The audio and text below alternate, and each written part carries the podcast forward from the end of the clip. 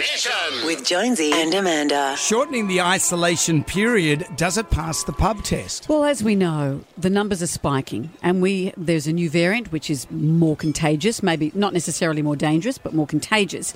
And we've dropped mask use and QR codes, so we knew a spike was coming. Is it time to shorten or drop the isolation period? We are finding that one in four families with kids are affected by school closures or COVID in February. More than a quarter of families with school aged children or toddlers are affected by school closures or being close contacts. A lot of people are out of action.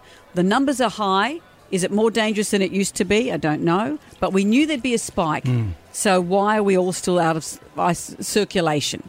Shortening the isolation period, does it pass the pub test? If you haven't got the symptoms, I think we need to get the world started again. I think we just need to take the knowledge when we get it and then and react to it. Oh, yeah, I think it does because the way that it's all gone now, as you have said, you know, like masks are gone and QR codes are gone. So um, I think it's about time this, you know, this went as well. Yeah, I think we just have to be sensible like any other, you know, sort of virus or flu and just, you know, not go near people if we're if we're unwell and take care of each other. I'm in isolation because I've got the corona and it's driving me up the freaking wall. I like to go out and socialise and we've got to learn to live with it like we've lived with any other stuff that's going around, measles, mumps, flu. Learn to live with it.